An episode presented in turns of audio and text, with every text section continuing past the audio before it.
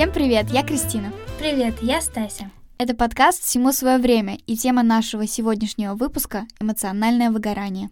Если вы регулярно чувствуете усталость, раздражение, стали чаще болеть, а работа кажется бессмысленной и неинтересной, все это может быть признаками эмоционального выгорания.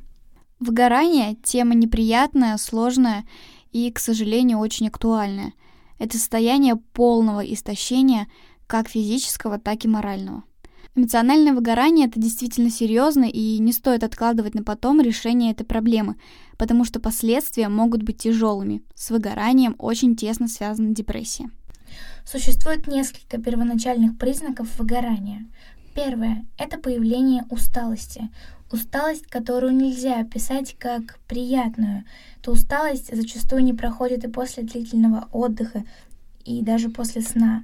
Она встает как твое постоянное состояние, и у тебя нет ресурсов на то, что раньше тебя вдохновляло. Второй признак — это упадок продуктивности. Если раньше ты мог качественно сделать несколько дел за один день, то сейчас ты чувствуешь от них усталость и понимаешь, что качество твоей работы очень сильно снизилось. Третий признак — это ухудшение отношений со своими близкими.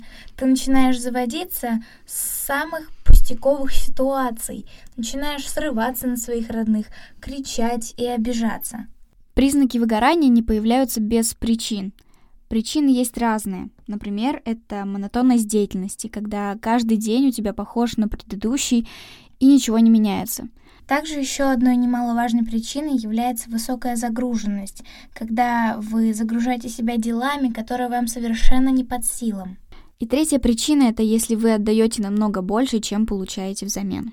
Знаешь, во время эмоционального выгорания словно все твои мысли немножечко притупляются, если можно так сказать, но ты видишь реальность не так, как обычно — все словно под такой синей пеленой.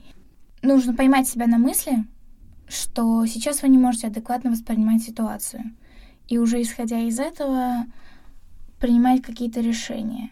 Во время выгорания ты не можешь рассуждать о своем будущем без слез. По крайней мере, у меня так. Когда смотришь на свое будущее, даже на завтрашний день, кажется, что ты обречен. Словно ты не сможешь осуществить свои мечты, свои планы, что у тебя ничего не получится. Также тебе кажется, что ты просто полное ничтожество. Ты не можешь себя хвалить за какие-либо дела. Да и в принципе у тебя нет сил на эти дела. И знаешь, еще возникают такие страшные мысли. Вот ты думаешь, если я закончу, например, школу с хорошими оценками, ну и что? Если сейчас я полечу куда-то и получу неимоверно потрясающие эмоции, ну и что? Что с того? То есть, представляешь, вещи, которые раньше меня вдохновляли, теперь я думаю о них совершенно безразлично. То есть ты думаешь, вот я вылечу свою кожу и буду нравиться себе еще больше. Ну и что?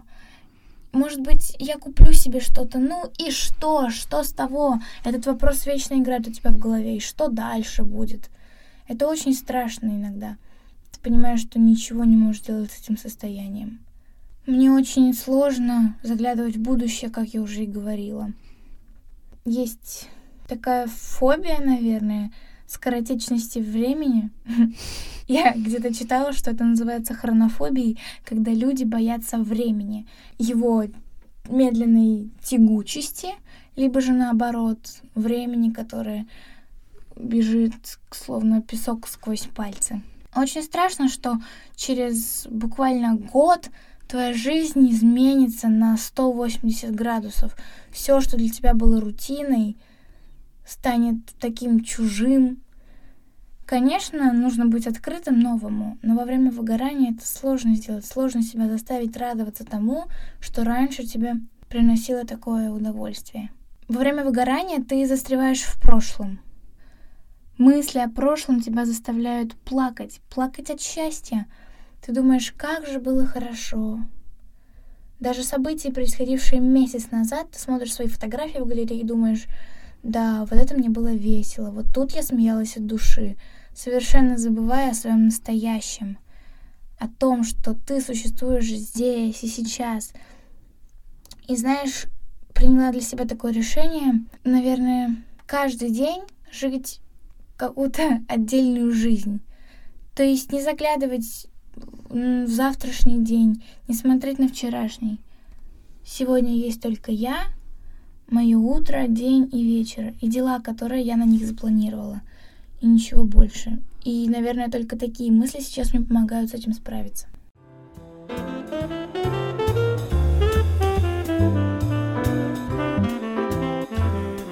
Мой опыт эмоционального выгорания, наверное, мне кажется, это было в конце прошлого года, в декабре.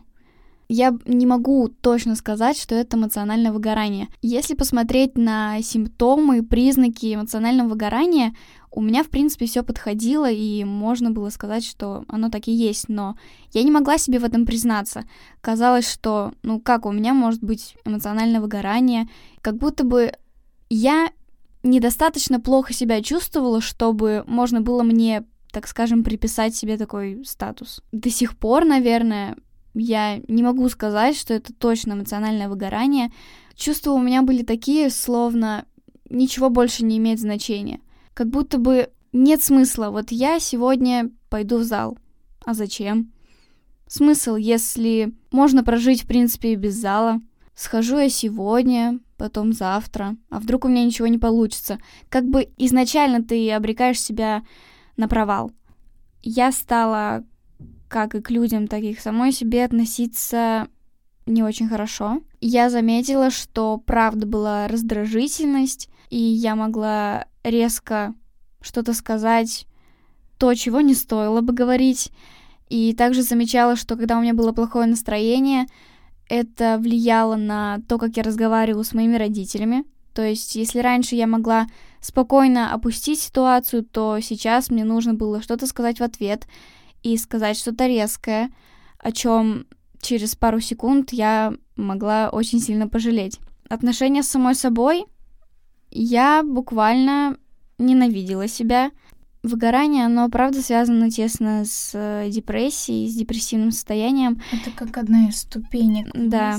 Начаться все может с выгорания, а потом потихоньку ты опускаешься все ниже и ниже, и туда вот в бездну так, так нырнул, и попробуй ты оттуда выберись, потому что до сих пор, вот это было в декабре, это состояние такое не очень хорошее, и до сих пор остатки этого состояния во мне есть. И иногда периодами на меня оно снова нахлынывает, дает о себе знать, что вообще-то меня еще не полностью, так скажем, убрали. И с этим, правда, очень сложно справиться. Легко поменять что-то в себе внешне. Но поменять что-то в своей голове, это правда очень сложно. Поменять какие-то свои установки, привычки, то, как ты общаешься с людьми, как ты относишься к себе. Все эти мысли, они настолько въедаются в тебя, что это надо приложить большие усилия, чтобы избавиться от них. На самом деле, недавно поняла, что даже если ты ходишь к психотерапевту, к психологу, да, к психотерапевту, этого еще недостаточно. Угу. Нужно и самому прилагать немало да. усилия. Так сказать, насколько я знаю, психолог все равно тебе дают, дает некие домашние задания. Угу. Важно не пренебрегать ими, а действительно выполнять, так как это нужно только вам. Хотя это и вправду сложно. Знаешь, еще хочу добавить про отношения с близкими. Но отношения с родителями, наверное, это влияет лишь в одном у меня. Я начинаю меньше с ними разговаривать, наоборот. Mm-hmm. А вот отношения с друзьями, словно ты постоянно чувствуешь вину за то, что у тебя такое плохое состояние. Словно друзьям ты нужен лишь веселый, и тебе не хочется нагружать их своими проблемами. И думаешь, что вот такой ты грустный, никому не нужный как бы казалось бы у всех и так куча проблем, а тут еще ты ходишь с тучкой над да. головой. Да, к сожалению, так. Но знаете, выгорание это лишь Вообще вся наша жизнь, это, видимо, как я уже недавно убедилась, это просто одна большая лестница куда-то вверх. То есть каждое событие в вашей жизни это лишь этап. И выгорание как бы тяжело и грустно, не было, как бы сильно оно не отравляло ваше сознание, нужно понимать, что все это временно. И вы справитесь, вы сможете это преодолеть. Знаете, есть такая фраза «самый темный час перед рассветом». Вот так. Сейчас слово «выгорание», как и со словом «депрессия», стало настолько часто используемым, что уже, ну, так немного потеряло свой настоящий смысл. Люди перестали воспринимать его всерьез. Да. И говорят, что раньше у людей вот проблем не было. Но ведь их почему не было? Потому что люди боялись, наверное, об этом говорить. И, в принципе, не было принято говорить о своем состоянии. Если тебе плохо и ты не хочешь ничего делать, то, скорее всего, ты просто ленивый. Угу. А если ты ленивый, значит, иди и работай в два раза больше. И тогда тебе обязательно полегчает. Знаешь, на этой негативной нотке хочу немножечко вырулить. Как я уже говорила, все в жизни циклично. Но это не значит, что вам теперь нужно опускать руки и пустить все на самотек. Конечно, с выгоранием нужно бороться, но самое главное, перед тем, как начать эту борьбу, нужно его признать. Нужно понять и разрешить себе эту слабость. После того, как вы признаете то, какое у вас состояние в голове, вы можете помочь себе. Например, медитации. Правда, очень это замечательная вещь. И просто пятиминутная медитация да. по утрам вам может очень помочь. Это замечательный способ избавиться от всех своих мыслей. Не знаю, как у других, но когда я медитирую, я буквально ни о чем не думаю. Все, на чем ты сосредоточен, это на своем дыхании, на кончиках пальцев, и все. Все, понимаете, это потрясающе. Также йога, кстати, тоже очень связана с медитациями. И вот я пробовала так делать прошлым летом, мне очень понравилось. Это так расслабляет. У тебя такое прекрасное ощущение после йоги. Кроме изгибов своего тела, ты тоже буквально ни о чем не думаешь. Да. То есть ты тоже... думаешь только о том, только, какие мышцы да, у тебя работают. Да, только о своем теле, о физической составляющей, да. ничего больше. И иногда это очень важно. Также хочу посоветовать одну практику, которую я, можно сказать, проверяла на себе.